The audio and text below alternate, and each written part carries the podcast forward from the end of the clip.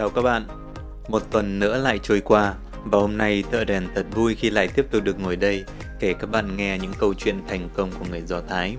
Thực ra tuần này đáng lẽ ra là Thợ Đèn sẽ đi công tác bên Thâm Quyến, Trung Quốc, nhưng do tình hình dịch virus corona vẫn chưa hạ nhiệt nên chuyến bay của Thợ Đèn bị hoãn. Thế là Thợ Đèn ngồi ở nhà đọc sách, hy vọng hôm nay sẽ lại tiếp tục kiếm thêm được những nội dung thú vị để còn chia sẻ với các bạn các bạn ạ. Quay lại với câu chuyện chuyên mục thành công của người Do Thái tuần này, hôm nay Thợ Đèn sẽ kể một câu chuyện liên quan tới chủ đề quản lý rủi ro và hợp tác trong kinh doanh. Nhân vật chính của chúng ta ngày hôm nay đó chính là con cáo và vườn nho, và ngay sau đây chúng ta hãy cùng bắt đầu câu chuyện nhé.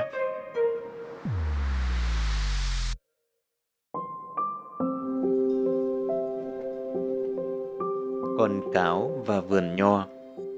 Một bữa nọ, con cáo đi ngang qua vườn nho đang vào mùa thu hoạch, quả nào quả nấy đều chín mọng. Con cáo nhìn thấy vườn nho, nó thèm lắm, nó chỉ muốn được chui vào và ăn một bữa thật là no nê. Nhưng con cáo béo quá, cái bụng của nó không vừa khe hở của hàng rào. Nó ngồi một lúc rồi nảy ra một ý tưởng. Trong một tuần tới, cáo ta sẽ không đi bắt thỏ nữa. Nó sẽ nhịn đói cho tới khi cái bụng nhỏ đi để chui vào khu vườn. Rồi con cáo làm thật, cả tuần nó nằm bên hàng rào nhịn đói và ngắm vườn nho bằng ánh mắt thèm thuồng. Một tuần sau, con cáo gầy đi khá nhiều, giờ nó đã có thể chui qua được hàng rào. Nho ngon quá, con cáo không chịu được. Nó với từng cành nho xuống, rồi ăn cho thật đẫy cái mồm. Sau khi ăn uống no nê, con cáo nằm phình ra, nó ngửa mặt lên trời, cười vẻ vô cùng thỏa mãn. Nhưng bỗng nó chột dạ, nó đã ăn quá nhiều, cái bụng của nó giờ to hơn cả cái khe hở, nó không thể nào len qua được hàng rào khu vườn. Nó nằm một lúc, rồi trong đầu nảy ra hai phương án. Phương án A, nhả hết số nho đã ăn, rồi chui ra khỏi khu vườn. Phương án này an toàn, nhưng phải bỏ đi tất cả những công sức trong cả tuần nó đã làm. Phương án B, nằm yên tĩnh ở một góc vườn cho tới khi tiêu hóa hết, hôm sau sẽ chui ra. Có điều phương án này có nguy cơ bị bác làm vườn phát hiện và bắn chết. Các bạn thân mến, nếu bạn là con cáo, bạn sẽ chọn phương án nào? Nếu là Thợ Đèn thì Thợ Đèn sẽ chọn phương án B các bạn ạ. Bởi mất công nhịn đói cả tuần, chui vào ăn được một bữa no nê, trong thời gian đợi để chui vào vườn là cả một tuần cũng không thấy hình dáng của bác chủ vườn đâu, mà thời gian tiêu hóa hết chừng có mỗi một ngày, nên có khả năng nếu nằm yên tĩnh trong khu vườn thì chắc là cũng sẽ không sao đâu. Thợ Đèn nghĩ rằng mạo hiểm một tí chắc là cũng không có vấn đề gì. Thực ra đây là câu chuyện mà các bà mẹ Do Thái dùng để dạy cho lũ trẻ hai điều.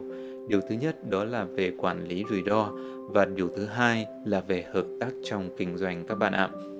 Nếu như đứa trẻ mà đưa ra phương án là A hay là phương án là B đi chăng nữa thì các bà mẹ Do Thái cũng đều lắc đầu. Chọn A tức là nhả hết đống nho đã ăn, tương đương với vứt bỏ mọi thành quả, mọi công sức đã bỏ ra. Còn phương án B thì quá là nguy hiểm, nấp trong vườn, nếu chẳng may bị phát hiện thì có thể bị bác chủ vườn tóm và có nguy cơ ảnh hưởng tới cả tính mạng. Nếu vậy liệu có còn phương án nào tốt hơn hay không? Đương nhiên là có rồi. Trước khi hành động, nếu như mà chúng ta biết phân tích rủi ro, chúng ta sẽ có được những lựa chọn C, lựa chọn D khác với lựa chọn A và lựa chọn B ở trên. Ở đây quản lý rủi ro có nghĩa là chúng ta sẽ tìm kiếm điểm cân bằng giữa thành quả và rủi ro. Người Do Thái sống trong giới luật, họ không tham lam, nên thông thường với tính cách của người Do Thái, họ sẽ chọn phương án ít rủi ro nhất, cho dù thành quả đạt được cũng không phải là thực sự lớn. Lần đầu thì có thể kiếm được một đồng, nhưng sẽ có lần thứ hai, lần thứ ba, mỗi lần tích được một chút thì cả quá trình sẽ tích được nhiều. Ngược lại với lối suy nghĩ này, đó là suy nghĩ bất chấp rủi ro để có cơ hội thắng lớn. Trong tiếng Việt của chúng ta thì có một câu thành ngữ, đó là được ăn cả, ngã về không. Đây là câu thành ngữ để chỉ cách làm này. Tuy nhiên thì có phải lúc nào rủi ro nó cũng tỷ lệ thuận với thành công hay không? Câu trả lời là không. Nếu biết cách làm, chúng ta có thể lựa chọn phương án mà rủi ro là thấp nhất, nhưng thành quả là hợp lý nhất. Thành quả hợp lý nhất không phải là thành quả lớn nhất và nó cũng không phải là thành quả nhỏ nhất các bạn ạ. Mà thành quả hợp lý nhất đó là một điểm trung gian hợp lý, tuy không thu được thành quả cực đại nhưng nó lại là cách lựa chọn mà có ít rủi ro nhất. Như chia sẻ với các bạn trong các audio trước, người mẹ Do Thái, họ rất giỏi trong việc nuôi dạy con, đặc biệt là nuôi dạy trong cách suy nghĩ của những đứa trẻ nhỏ. Các bà mẹ sẽ lái câu chuyện để những đứa trẻ đi đến phương án C, phương án D, chứ không chỉ dừng lại ở hai lựa chọn A và B đã được thiết lập từ trước.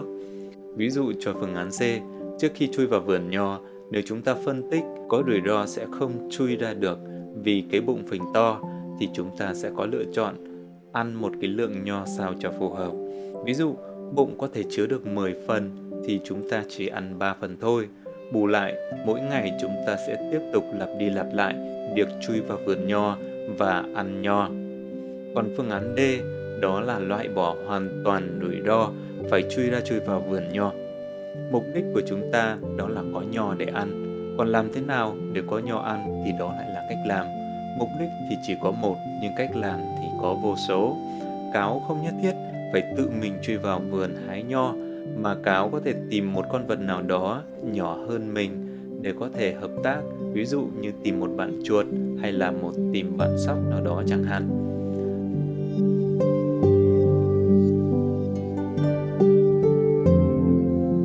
Giờ chúng ta hãy cùng quay trở lại với cuộc đối thoại của hai mẹ con người Do Thái các bạn nhé. Nếu như đứa trẻ mà trả lời là sẽ nhờ bạn sóc vào vườn hái nho hộ, thì bà mẹ Do Thái sẽ hỏi tiếp như sau.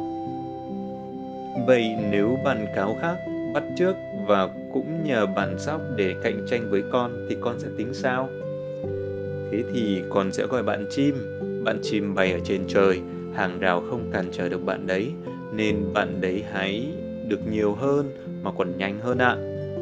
Nhưng bạn chim ở tít trên cao, sao con có thể nói chuyện với bạn đấy? Mà giả sử có gọi được bạn chim thì con làm cách nào để nhờ bạn ấy hái nho cho con? Con có gì để đổi lại cho bạn đấy hay không? Dạ, con sẽ vẽ một hình tròn để thu hút bạn chim. Con sẽ đi kiếm những hạt ngũ cốc mà bạn chim thích, sau đó sẽ đặt vào vòng tròn. Khi bạn chim nhìn thấy đồ ăn ngon, bạn chim sẽ xà xuống và con sẽ nhờ bạn để hái nho cho con. Còn mẹ thật là giỏi, nhưng nếu bạn cáo khác vẫn bắt chước thì con cần làm gì để không bị cạnh tranh? Nếu mà bạn đấy hái nho cho con, con sẽ hứa với bạn chim rằng lần sau con sẽ đặt những hạt ngon hơn và đặt nhiều hơn, nhưng trên mặt đất con sẽ vẽ một hình tròn với một ký hiệu khác. Ký hiệu đó là gì? Thì chờ tới khi bạn chim lấy nho về cho con, con sẽ bật mí cho bạn đấy và chỉ cho bạn chim biết mà thôi. Các bạn cáo khác sẽ không biết để bắt chước ạ. Chỉ khi nào đứa trẻ trả lời được tới đây, bà mẹ Do Thái mới mỉm cười và khen đứa trẻ. Trong câu chuyện này, hình ảnh chú chim chính là đối tác, còn hình ảnh của bạn cáo là đối thủ cạnh tranh. Những hạt ngũ cốc là phần thù lao dùng để trao đổi trong quá trình hợp tác, và vòng tròn với ký hiệu đặc biệt là bức tường ngăn đối thủ tham gia vào thị trường hái nho. Tùy người thực hiện mà mức độ rủi ro khác nhau. Nếu như bạn chim có thể bay trên trời thì bạn đấy sẽ không gặp rủi ro trong việc hái nho, còn cáo to xác phải chui qua hàng rào mới có thể hái, hái nho, nên cáo sẽ có rủi ro lớn. Trường hợp này, nhờ tìm được đối tác phù hợp mà cáo đã đạt được mục đích mà không cần phải chịu bất kể rủi ro nào cả. Bù lại, cáo sẽ phải đi kiếm những hạt ngũ cốc để trao đổi, có thể tốn sức nhưng sẽ không có rủi ro. Tự mình làm hết đôi khi không phải lúc nào cũng là phương án tối ưu các bạn ạ. Nhiều trường hợp sẽ tiềm ẩn những rủi ro lớn. Do đó, trước khi hành động thì chúng ta cần phải phân tích rủi ro. Nếu có lựa chọn khác, ví dụ như tìm được đối tác, thì chúng ta có thể cân nhắc phải không các bạn? Các bạn thân mến, câu chuyện về con cáo và vườn nho đã kết thúc câu chuyện trong chuyên mục những câu chuyện thành công của người Do Thái tuần này rồi.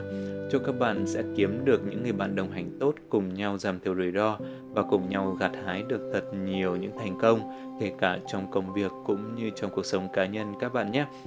Các bạn cũng đừng quên subscribe Nomadas để tiếp tục nhận được những câu chuyện mới nhất về triết học thành công của người Do Thái các bạn nhé. Xin chào và hẹn gặp lại các bạn vào tuần sau.